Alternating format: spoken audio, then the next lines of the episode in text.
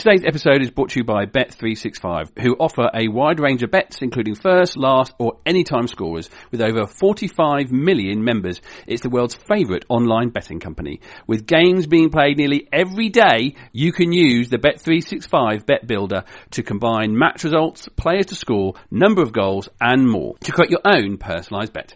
Use Bet365 Match Live features to follow every moment through live graphics and text for a deeper analysis. Bet365 is the world's favourite online betting company. The app can be downloaded from Google Play and Apple App Store. Over 18s only. Please gamble responsibly.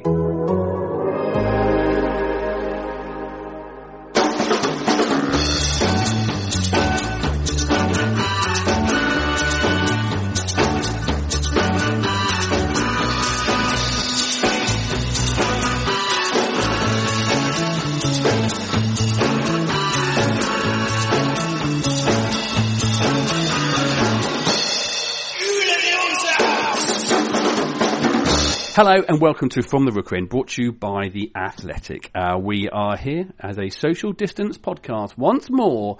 My name is John. With me is Jason. Hello there. And Mike. 25 podcasts we did when there was no football. if only this was the 26th, 27th with no football. It was much more fun uh, without any football to talk about, wasn't it? Good evening. Good evening. Uh, we've just watched um, two of us on the television. Endured. Endured. this, Is where we, Endured. this is where we're going to go, ladies and gentlemen. Uh, Watford one, Southampton three. It was live on the television for everybody to see. Hey, fingers crossed, some people more interested in watching Leicester against Chelsea in the FA Cup and didn't see Watford pretty much put in a performance, Mike, that you know, we, we know there is no, there, there is no, not going to be a quick end to our relegation battle. Uh, and that was a performance that will not get you out of a relegation battle. The more people that see it, as far as I'm concerned, the better, because I think the entire team needs, should be ashamed of themselves. Um, I've spoken to uh, my son. Listeners will know know Arlo, eight year old Arlo, and my mum. Um, not she's older than older than eight. Uh, they both had one thing in common this afternoon. Arlo was in tears when uh, Southampton scored their second, uh, and so was my mum, in floods of tears. Just and not because they're not winning, not because Watford aren't going to win the cup, not because Watford aren't going to win the Premier League, but because they are desperate for this team that we all love to turn it round, to show some spark, to show some sign that we're in with a in with a fighting chance. On the pitch, they didn't look like they had any fight, any spark, any fighting chance, and off the pitch, they're shooting themselves in the foot as well. It's quite difficult to hear two generations of your family in tears. Now, you can argue that they need to grow up a bit and they need to be older and wiser, and it's a good learning curve for, for Arlo and so on and so forth. They'll get over it. But it shows how much they care. It shows how much we care. We talked about doing, you know, 25 podcasts while there's no football to talk about. Everyone listening to this podcast downloads it and puts up with me, puts up with all our waffling because they care. They're desperate for this mob to turn it around.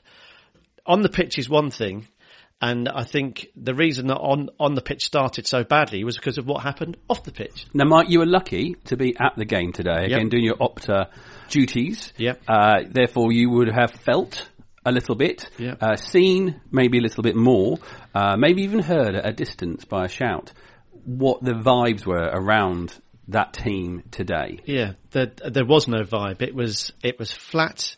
Um, it was dispiriting. It was empty. It was soulless. Uh, it was awful. I hated every single minute. Just the whole atmosphere from the minute they kicked off was subdued. Would be putting it would be putting it mildly. Um, and it, it seemed to me, and I, I, you know, you accuse me of over exaggerating if you like. Maybe, maybe I am. It felt to me like that side was sulking. They wandered around the pitch aimlessly, uh, didn't create anything in the slightest. You know, Southampton played well. We always have to caveat this with the fact that teams aren't just going to turn up and roll over because we want Watford to do well. Southampton play high up the pitch and it's, they're a difficult team to play against. They're in, in decent form with players in, in good form. But Watford had their chins on their chests, rounded shoulders. They looked like they were sulking. Um, and I think that malaise comes from the last 24 hours. What's happened in the last 24 hours? Um, and we know that the, the squad was uh, shorn of three potential players. As I'm sure you are aware of, the day after Watford lost 1-0 away at Burnley, it was Andre Gray's birthday, and as you like to do on your birthday, you like to celebrate. Unfortunately, this is a different time, uh, and Andre had a birthday party with over 20 people at his house, uh, and amongst those guests were Domingos Quina and Nathaniel Chalobah. And the line or the description we were we were told that these players weren't part of the squad today because of health and safety, so they could be kept separate from the squad if they had been infected by the coronavirus as part of an ongoing disciplinary action. So they didn't weren't there. No. We'll talk to see if we missed them maybe in terms of the game in the second half, but it was more than that. Yeah, I think so. They missed the game. Now, I've got a I've got a problem with this on on a number of levels we need to get this chronology straight, of course, because Andre Gray was was on the on the Black Lives Matter march. That was before football. We have before football was back. We have to accept that he put himself in a situation there where the risk of transmission or contracting the de- disease was high. He was in a high density population with a lot of other people before football was due to come back. We have to accept that, and we have to say, we, where was the uproar then? Cards on the table, but that was before football. We came back, so he knew he was going to be tested before anything happened. He knew he was going to be kept apart. He's done that. Fine. Uh, presumably, he would have told the club about it. There were some professional shots of him there, so it wasn't being done under the table or anything like that. So that happened. Whether or not that was a good idea, just because we believe in that particular movement, is by the by. What happened this weekend is um, is a lot, lot worse than that for for a whole host of reasons. One, um, you probably would have got away with it if you just don't put it on Instagram. That was the silly thing, yeah. So just by putting it on Instagram, that tells me how much you care. So I'm gonna I'm gonna go back to my eight year old son and my OAP mother, reduced to tears, such is their desperation for this team to do well, and juxtapose that with three youngsters without a care in the world won't have to work a day if they're sacked from Watford, for example, and no no suggestion they will. If they are, they wouldn't have to work a, again for a day in their life. Not only that, but their team is in the midst of a, a, an appallingly difficult relegation battle that could have huge ramifications for the club going forward. It will have immediate ramifications for personnel at the club if they do get relegated, and the fact that they couldn't wait to have this party fine. You, you, know, you could argue that the social distancing rules are, are so furry that, you know, he could have misunderstood it. Don't put it on Instagram, mate. Show you care. Show some guts. Show some discipline. Show some fortitude. But they chose not to. And in doing, in doing that, those three players showed they don't care. They don't care about me. They don't care about Jace. They don't care about you. They don't care about my mum and my mum, my son. They don't care about Watford because if they did, they wouldn't do that. I'm appalled, absolutely appalled. Not only, but take Watford out of the equation. This, we're in the middle of a pandemic, a health emergency, which has taken people close to people we care about. And so by not only, so take all the Watford things out of it, take all the professional side out of it, take how let down we feel about it. What about the health side of things? The BAME community we know is at a higher risk. Domingos Quina Nathaniel Chalobah, Andre Gray all fall into that category. Yet there they are, parting away. People we know and love and care about have lost people, and here they are on Instagram. It's not their fault they're role models. I don't agree with footballers having to be role models, but there they are. They couldn't keep the phone in their pocket and just get your, get your party over and done with. They had to share it with the world. And yeah, you could think, well, it's a, a lapse of judgment, but come on and I find the whole thing distasteful to the extent that I've been unhappy for well since I find out about it. And this whole thing, this whole day, this whole last forty eight hours has been awful for me. I found the whole thing. I just want to give up because what's the point? What's the point when when players don't take responsibility? A from a societal point of view and B for the for the club that so many people care about. And you may say I'm going over the top, but I don't care because you know we've got a first-hand experience of people losing their lives. Uh, people care about this football club. And it's, it feels like it's been thrown back in our faces. And I think there will be people, there'll be players who will feel similar. I suspect the, the staff at Watford will feel badly let down. And it felt to me that that, that's caused a rift. I'm reaching, I don't know. But Watford are in a relegation battle in a game they had to win, or at least not lose.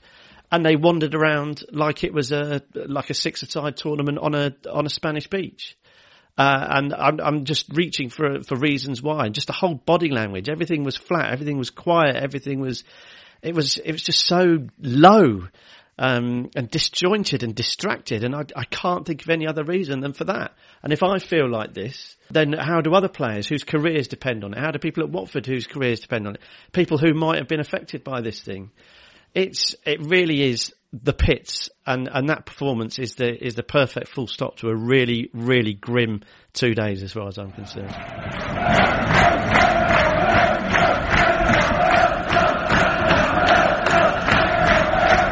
You're listening to From the Rookery End.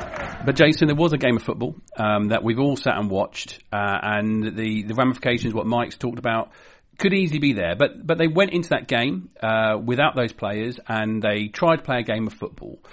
How did they try and play that game of football? Was there something different that they tried since Burnley? Well, they they sort of went back to the what you'd call the standard formation, the expected starting eleven, I guess, with Pereira coming back in, mixed centre backs up again, went for the Dawson Cathcart partnership this time at the back. In terms of the way we played, Mike said before we got what we expected from Southampton. They're very good away from home. They put teams under pressure. They like to press. Um, and we didn't deal with it. We, we just didn't seem to cope. The, the, I think the traditional way to try and cope with the press is just to get the ball out wide and then sort of move it up the channels, get the bodies out there we didn't. At times we just sort of lumped it up the middle, either to Troy or just into the middle of the park to see if we could get the second ball. There were times where we did try and get it wide, and when we got it wide, it was almost predictable. I think at one point I saw Kiko Femenia pointing at Sarr, almost like, look, run, run up there, mate, because that's where I'm going to stick the ball. And there was a lot of that, just trying to hit it, hit and hope over the top for Sarr to run onto they were already wise to that. He's up against Bertrand, who's no slouch. It, was all, yeah, very predictable, not working, and we just didn't seem to change that approach. The only positive, I think, from me in the first half was when Pereira moved over to the right hand side and got involved on the same side as Sarr, had the ball at his feet and actually had someone to give the ball to. And that, that worked quite well, but we just didn't do it enough. It was it was the only positive from that first half, but for some reason we tried it two or three times, and, and the rest of the time it was lots of either yeah hit and hopes from the fullbacks or from the centre backs, the odd dink over the top from Doucouré, almost sort of John Eustace style, to try, yeah, to, to hope that someone, just to just to hope that someone would be able to sort of sort of run onto it. Deeney, okay, he gave the uh, the big guys at the back, was it uh, Bednarek and Vestergaard, tried to give them a battle, but again, a lot of the time he was sort of outbowed himself. Vestergaard can can deal with that all day long, I think, and and it was just a struggle. And the the other thing, uh, you know, to, to, to, go on from the point I made, the intensity was completely lacking. I think defensively, you, Jace, you talked about us struggling to, you know, we played almost the the the possession stats were quite even in the first half, but the game was almost exclusively played in in Watford's half. Such was their inability to to break out, but there wasn't any intensity in the defence. I mean, you talk about Ings' goal was almost took place in, in slow motion, didn't he? Sort of lolloped forward, a couple of paces, plonked it in the in the bottom right hand corner. Well, there was took, no he, so much space. Yeah, I, my, my thoughts about that. He skipped past Cathcart too easy. I think Dawson hadn't anticipated that. There was a big gap between Dawson and Masina, and I don't. I, I'm not sure if that was Masina out of position or just the fact that Dawson seemed to be watching then by the time Ings has got away from Cathcart, he's almost sort of vertically level with him. So there's that big gap there. Mm. And he's left having to lunge to try and get it. And you can't give Ings that space. Ings is such a good natural finisher. He's found the corner easily. Foster's not expecting it either. No. And just sort of watched it into the bottom corner. It, it just, yeah, horrible goal to concede. Yeah. And it just, it just summed up that. I think that goal summed up the, summed up the first half perfectly, completely listless. And, and Geordie made the point on our WhatsApp group. We are wasting, since we've come back from the restart, we have wasted every single first half we've mm. we've played in. Now that's not exclusive to Watford. He, anyone who's watched any Sky Sports or BT Sports will have heard the commentator say, "Well, it's not many goals in the first half, is there?" And club teams are are struggling to, to get going and get motoring in these first halves. And yes, the, you know I've said it before. There are mitigating factors, and being in the ground again today is deathly quiet. It is weird. It's odd. It's peculiar. But when you're what you need, what you expect is that when you're fighting for your life, you find ways. And I think some of the Watford players said, "Oh, we've got little ways we're going to fire each other up." For the Leicester game, they came out in dribs or drabs. They didn't even walk out together. Yeah. And it's little things like that. We we said pre in in, in the break, Nigel Pearson's going to use this to bring this team together to get them to understand what they need to do, treat it as a mini league, come out of the traps quickly. They've done the exact opposite. They Yeah. look less than the some of their some of their parts, and I think that first half um, was a was was the perfect example of exactly what we didn't want. Well, yeah, we've talked about you know before that that playoff final uh, in Cardiff and the way that that team was in the tunnel as they came out. I know it's not the same, but the fact they come out in dribs and drabs just just you, you, it's like well that's just one thing. You're not you're not coming out as a unit Yeah, in a straight line. yeah, it's a little thing. Little thing. Just just going back to the goals, I think the most annoying thing about that for me was it came not long after we did actually have a chance. Yeah. Our first little Yeah. moment of positivity down that right hand side where Sarr did get behind. Yeah, Didn't quite get the, the cross right as often happens with Sarr. Yeah. Maybe maybe went too too late and the, the guys had already made their runs in the box. Um, but at that point you're thinking, oh right, okay, right, we've we've got him behind. Let's build on that. Yeah. A couple of minutes later, we're one 0 down. yeah, because they did. They showed signs of there were the briefest of brief flickers of how they were of working out how to unlock Sarr down that right side. Get Bertrand to commit. Boom. Send Sarr on his way, and it happened a couple of times. And that time he did get him behind. I was half off my seat. All he had to do was square it, and and he and he um, he took that split second too long, didn't he? Decided to wait, look up, which I've asked him to do on this podcast before. so go on, if you've got time to look up, and, and he did that. And so if you are listening to the podcast, thanks for taking my advice. Never do that again. um, and yeah, they squandered that that that opportunity. So there were that little glimpses, but so so fleeting, so so fleeting in that in that first half. It was it was quite extraordinary to watch it unfold. The the body language, everything about it was you couldn't have designed a worse forty five minutes in every regard. It was it was complete in its awfulness. Second half, though, Jason. You know, we, we expect a, a rocket from Nigel, and we suspect a response. And you could say that the 15 minutes after the second half, it was like, right, that's amazing, lads. That's what you should have been trying to do after you went 1 0 down. In fact, a little bit before that. A little bit of fight, a little bit of quickness, just do better. And it started to fall a bit more, but not perfectly into place. Yeah, it was better. We were we were sort of stringing some passes together, playing better football. It wasn't quite Burnley second half or start of the second half, but it was but it was better.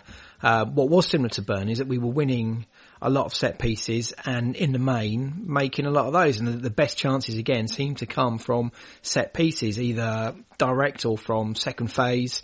Um, I think Hughes had a couple of goes from outside the box, which, as we were told during the game, we've not scored from outside the box this season. so I'm not actually sure why he bothered, but you never know. Well, Um, DCW made the point we haven't scored many inside the box either. so exactly. We're, we're what third lowest scorers in the in the division, I think. Um, so yeah, it, it was sort of encouraging signs. And when you're still only one 0 down, then you okay. The the hope is still there, but The hope was taken away by a terrible, terrible distribution from Ben Foster, which which had been almost seen minutes beforehand. Yeah, I mean, anyone that listens to the podcast will know I've been impressed with Ben Foster this year. Well, I think everyone has. It's no, it's no secret. He's been great for us. But he he, so the, the, goal, the goal came from a mistake. If, if you haven't seen it, uh, then he threw it out. Ing, Ings, it was far too short. Ings intercepted it, um, galloped on and slotted it home. He'd done exactly the same thing. Uh, I'm not quite sure how, um, how, how, five minutes maybe before, ten minutes before, when he tried to throw it out to Adam Masina on the, on the left hand side, undercooked it. Masina left nowhere near it and, uh, you know, there's a warning sign there. Don't do that again because it's, it's a dangerous situation. Um, he did it again and the game was done. there and then in, in that minute. And it's, it's, it's a mistake and you have to give Ben Foster a little bit of latitude because we've said ad nauseum on the pod, he's kept us in more games than, than we probably care to, to mention and we would have be in a much worse state if it wasn't for him. So I'm not going to be too critical. It was a howling error. It just compounded the, the complete ineptitude really of what of what followed afterwards. It, it, was an encouraging 10, 15 minutes, but what followed was just um, a baffling array of dismal park football. Really, I, I, I just found the whole thing dumbfounding. I, I, just watched agog. What I will say actually, before I forget, because in all this uh, ranting, we'll uh, we'll kick off at Watford again. I, I, haven't seen this back, but I do want to know what VAR is doing for for for these penalty shouts. So, Sarr on I can't remember if it was before or after his chance in the first half. Bertrand had his shirt in both hands. He had a big chunk of it. I was sat on the Sir Elton John stand. I don't know how far that is on the halfway line. He's pulling him. Yeah, he's pulling him yeah, back. Yeah. DCW on the WhatsApp group made the point: was he impeded? Well, he had his shirt, so you you take it that's a penalty. If it's in that's in the middle of the park, that is a free kick and probably a booking all all day long. So why that isn't looked at is well, it's presumably it's looked at, uh, or maybe the the. Um, well, it did say on Sky that it had it, had been Yeah, looked well, at. It hadn't all- been stopped and paused, and Yeah. you know said we're looking for the review and all that stuff. But it had been looked at, and and nothing was called back. So what? And and I watched earlier on before before I left. I watched um, Arsenal against Sheffield United, and Arsenal got a penalty, and that classic thing. Oh, there's he didn't foul him, but there's contact, so he's gone down. Um, so therefore, it's a penalty. You can't get much clearer than you're seeing a hand with a bright yellow shirt clutching it. It's a penalty. It just it's a penalty. And then in the second half, um, Craig Dawson, both hands. Was just Oh, pulled- that was worse one. pulled to the ground. Yeah. And again, in the middle of the park, it's a yellow card and a free kick. Not a question, not a debate, it just is. So, what on earth is going on there is, is, beyond me. I'm not, I'm not going to use it as an excuse, but it does, does sort of, it, does sort of speak to how dispiriting a lot of football has been this year. The whole, you know, not only we got no crowds, we've got VAR again, um, not being not being fit for purpose, and again not coming to to Watford's benefit. If you look, you know, we probably wouldn't have gone on to win the game, but it's just you just sit there and think, well, what is the actual point if these aren't going to get going to get pulled up? And then we did get back into the game through an own goal, two one, and you think, right, Watford, lads, you've been given, you've been gifted this. It was a lovely cross in from from João Pedro. He he he got the ball in, um, and it, he asked the question. Devilishly difficult to to deal with. Nine times out of ten, that's always probably going to be a goal, one way or the other. But then within minutes, it's it's gone again. Well, they say there was the, the substitutions, three at once. Holebas, uh, João Pedro and Welbeck came on in about the 73rd, 74th minute. Uh, Pereira, straight swap with João Pedro. Welbeck on for Hughes, which you would say, hey, that's uh, trying to, you know, go a bit further, be, be a bit more attacking. Uh, and Masina for Holebas was a, a straight swap. And again, we saw late on, a few minutes after that, um, came on for Femenia. Um, sort of a, a straight swap, but you, you would think um, Pussetto had a slightly more attacking minded, but maybe not necessarily with Femenia. Those subs, Jason, are they the subs you, you would have made? Can you see maybe other substitution maybe have made if a certain three players were, were part of the conversation? Oh, a difficult one because at that time I, I probably like Mike was feeling a bit low and thought the game had gone. Um, and like you said, a bit more positive. We we had a bit of a, a rant after the Burnley game about the substitutions that they were ma- that were made because they, they weren't game changing in any way, shape, or form. It was just like for like. So yeah, you can see that different types of players coming on. Hughes, let's say, going off. Welbeck coming on, gives something more in the uh, in the final third um, rather than someone who just sort of put in a shift, someone that might be able to unlock the, the defence, an unknown quantity in Pedro as well. You don't know what you're going to get from him. I'm not sure. I think was it Holebas that put the cross in for the Or was it? goal I'd- rather than Pedro. I, I It was a good cross. it We was got a goal ball from in. it, yeah. And it was after all those sort of we talked about where we did get the ball wide and did get Sarr in, we didn't get any sort of decent final balls in. So to get a, a final, a decent final ball in the box, look at the difference it makes. Easy mistake Um, to make. An an angry thirty-five-year-old. Uh, yeah, through the red mist, it was quite Yeah. hard. He's 36 now. It wasn't his birthday the other day. well, Jose. yeah, that's Yeah. what. That's what I've done it. So, yeah. And he and he didn't have a party, as far as we know. Yeah. There's the difference. well, do, do fair. who who would he invited? you would expect his Hollerback. His friends would have come round, uh, and he would have gone, "Thank you for coming," and then just sort of sul- sulking in the corner. But if you look at that, that Mal- yeah, Mike, the, the, none of those I would have expected Quina to come on, right?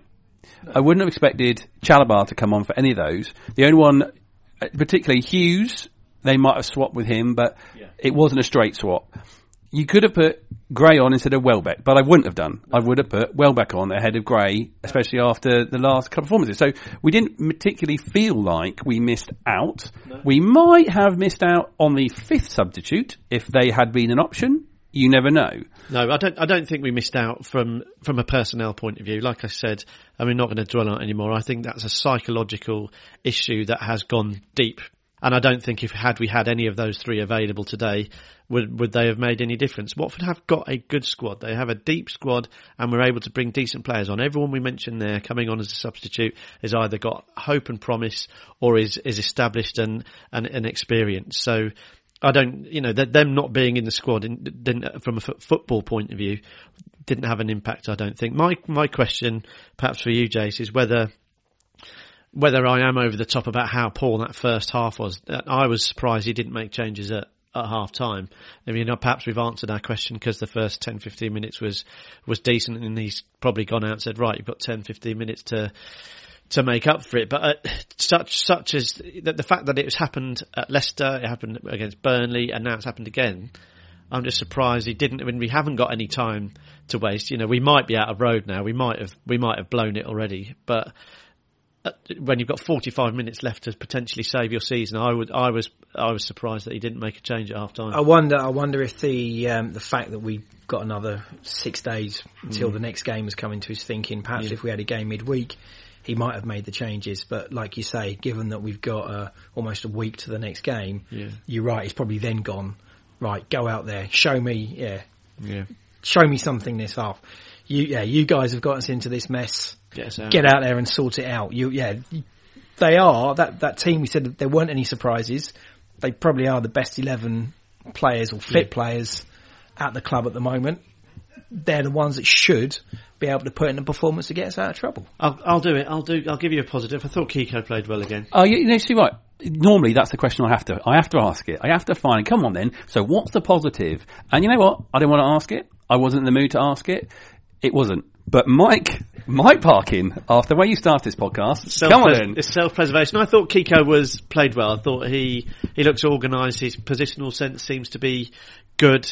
He's solid in that position, and he gets forward well, and he tries to unlock things. He tries to make things happen. I think he's he's a he's a really important player for us, and I think he's probably one who can can hold his head um, hold his head high after that uh, that absolute horror show because the rest of them not not for me, Jeff. Um, but yeah, I- I- he he sort of stuck his head above the parapet more more than others. So I think he can he can sleep soundly tonight. I think the rest of them need to have a uh, a long hard look at themselves. And while we're going in on on Ben Foster, I'd be interested your chaps take on the on, the free kick. I mean, we as soon as that free kick's given, you know who's going to step up. You know, you know, he said on the WhatsApp group, it's like a penalty for him, such as his ability for it. We've seen it before firsthand but it didn't look to me that it was in the corner.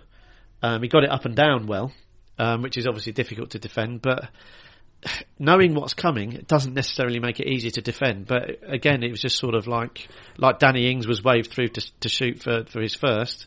I don't think Foster likes free kicks. I don't think he likes long shots. He, in the first I, half, Jason, I know he doesn't. in the it first happens half, too often.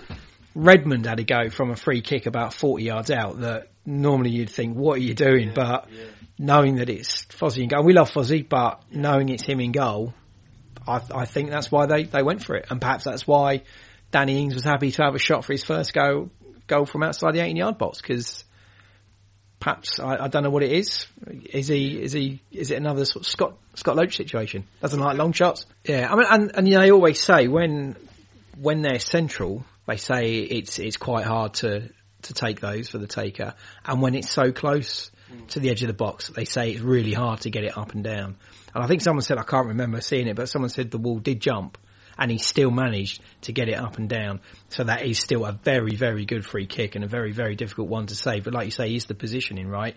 And Foster did seem to be quite a way over to one side of his goal. And I think talking about that, that preparation and obviously having having a dig, seeing long shots as a as a weakness is is fine. You expect you, the opposition to do their scouting, but uh, Danny Ings was apparently on the TV afterwards saying that they knew kind of what was going to happen. They knew what areas they were going to see the ball in. They knew what areas they were going to be able to exploit.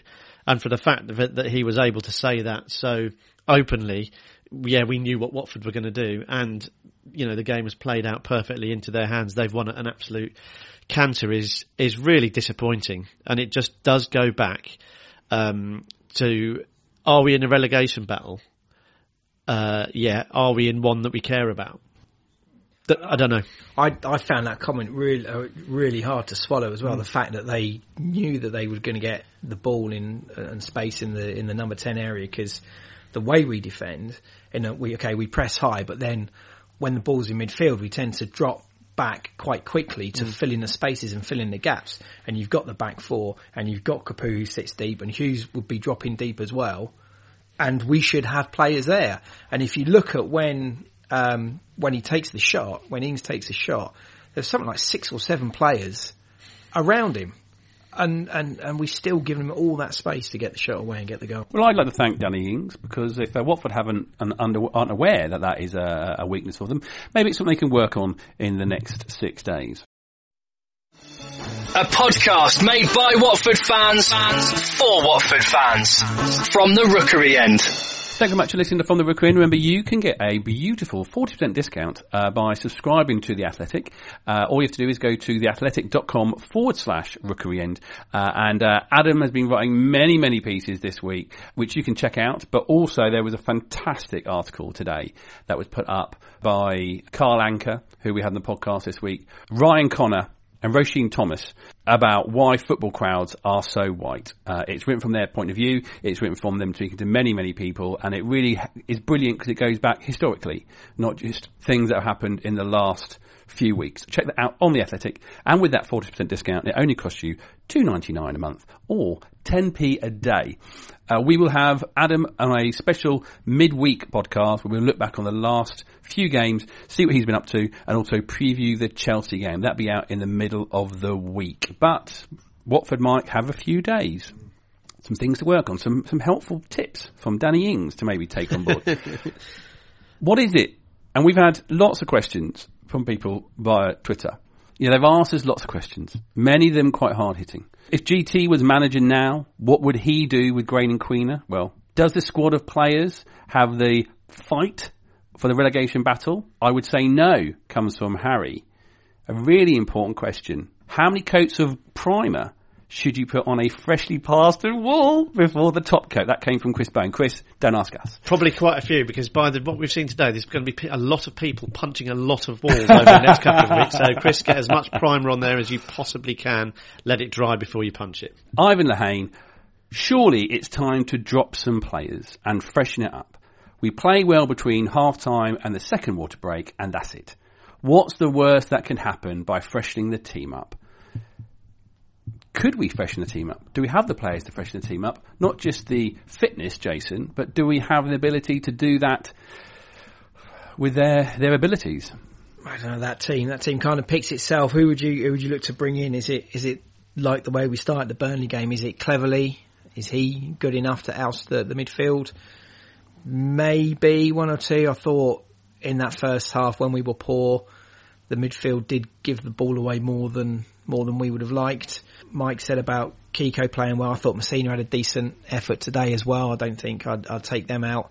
The centre backs, you feel like you're just rotating them. He's doing that already, and it doesn't seem to make much difference. Dawson had a great game last Saturday. Not so good today. A few air shots in there um, today. A few mistakes that he got away with. Cathcart at fault for that first goal. Where do you change it? I mean, Dean. I mean, oh, do you take do you take Deeney off? What difference does that make? My big question is actually is it is it is it taking off and changing Deeney being the man up front and hey Pedro let's start him on the left rather than anybody else. We have that choice. Perhaps he's he's um, him or Holebas both both both pretty decent. you know, perhaps, but it's very very difficult to, to, to say that Pedro's going to be the answer when we haven't seen him play any Premier League minutes. And of- that's of why, note. Mike, the But- one who doesn't play is always the answer. But let me. Look, I I think this is. I think this is simple. I think we're beyond tinkering now. We're beyond personnel. We're beyond even formation. I mean, that's tactics are important. Formation is important. Personnel. You can't switch a play around, and that's going to make a difference now. This is now a team that is demonstrably worse than the sum of its parts. It's a team in name only. It is completely dysfunctional, and this week has come at a very, very good time because all of them, and I do mean all of them, need to sit down individually as a group and work out what the hell they're going to do together to turn this around. Because performances like that on the back of situations that have happened this week aren't good enough from a professional point of view. You know, we're football supporters. We will be there next year, whether they're in the Championship, whether they're in League One the year after that, whether they're in the Beazer Homes League in 10 years' time. It doesn't matter to us. We'll be there. We'll still be talking about it. We'll still love Watford Football Club. They need to have the professional pride to recognise and see what's happening and to do something about it. There needs to be a lot of soul searching and they need to dig deep and quickly and work out if they're going to do it or not. If you had to ask me today, sat there in the stadium, I was desolate, disconsolate, and I said, this team is done. They are over. They're not standing shoulder to shoulder. They're not that buccaneering side that we've seen so mu- uh, that we've enjoyed over the last five years. They're not the team that even dug deep for the last couple of minutes against Leicester. They are a disparate band of what looked like disinterested, disenfranchised, demotivated players who just couldn't wait to get home. Uh, I know that's not the case. I know when they step over the white line, they want to do well, but they've got to do they've got to do better, and they have now got a week, six days, whatever it is, to work out how they're going to do that, and they need to work that out together, or we're dead. That's that's the that's the long and the short of it. That was appalling today. What happened off the pitch was appalling as well. The reaction to it was was dismal. They've let us all down. Um, they've let Arlo down. They've let my mum down. And no one does that and gets away. We will stick with them. We will stick with them. And Arlo, mum, I know you're listening. Stick with us. We'll be fine. We'll get through it. You know, we're made of stern stuff. I love how much you care, uh, and it means a lot to me. But this team need to be as tough as us. They need to be as they need to show some fortitude. And I think it was Harry who raised the question: Have they got the guts? We're going to find out. And if they haven't, then that's not on us as football supporters. We can't do anything. We we we give everything we've got. That's not on us. It's on them now. Uh, the likelihood is we'll get relegated now. I would say. I think we've got three winnable games. If we win those three, we we still might go down. Uh, you know, I think the likely from what I've seen today, the body language, the performance, um, the repeated errors that we're seeing, uh, I would say that that team is most likely to get relegated. They might not. There's still a chance. We could still pull off a shock. The other teams are probably the other podcasts sound exactly as, as disconsolate as we are. I think the worry I've got is that the 48 hours, um, there's issues, the cracks, and they're on the they're evident on the pitch. Uh, so they've got they've got a couple of days now to decide how this story ends. It's uh, very much over to them. Uh, I think his supporters, a lot of us have now resigned to thinking, well, they haven't really shown anything since they came back. It shows they've got the the fortitude, the will, the the the setup, and you know you've got to ask questions of Nigel Pearson and Craig Shakespeare. We've been very effusive, we've been very positive about them and their impact since they came in. They have turned things around. They've got us in with a chance, which we didn't have when they when they came in. But that's one win in ten now. And that was a, a one-off against Liverpool, um, which was a 99 out of 100 times we we lose that game. We didn't, so it is one in 10. But one in 10, nowhere near good enough. And those before, they haven't been close, really. They haven't been, you know, Villa threw it away, Everton threw it away, um, abject on Thursday, abject again today. So it's up to them. They've got to decide how this story ends, and they need to lock themselves away. They need to sit at home tonight, watch the video again, work out whether they're going to stand shoulder to shoulder, and don't let us down again like that. Please, let's not go out with a whimper. If we get relegated, we get relegated. Fine, we'll be back in August whenever it is. But that's not good enough. Don't let us down. Don't let yourself down. That's the big question. Are they willing to sacrifice their professional pride, or are they, or are they going to go out with them and giving it everything they've got? And and time will tell. I think tinkering isn't going to stop anything now. We're well past that. We've had chance after chance, week after week. We've said if we can just get something there, if we just don't lose there, if we can just nick something there, if they lose here, you know, Villa losing, Brighton winning, it doesn't matter anymore when we are so poor. And it's up to them. We are not a poor squad. We're a poor team, and that needs to change. We'll be back with some more podcasts, hopefully a little bit more sunshiny.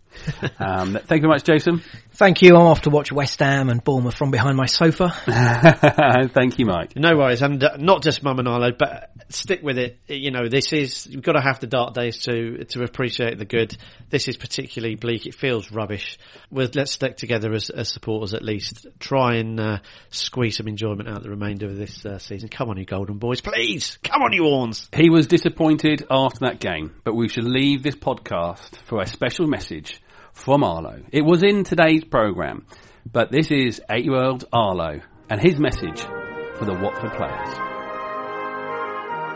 Dear lads, I know this season hasn't always been great, but think about when we beat Liverpool. How did you feel before and after the game?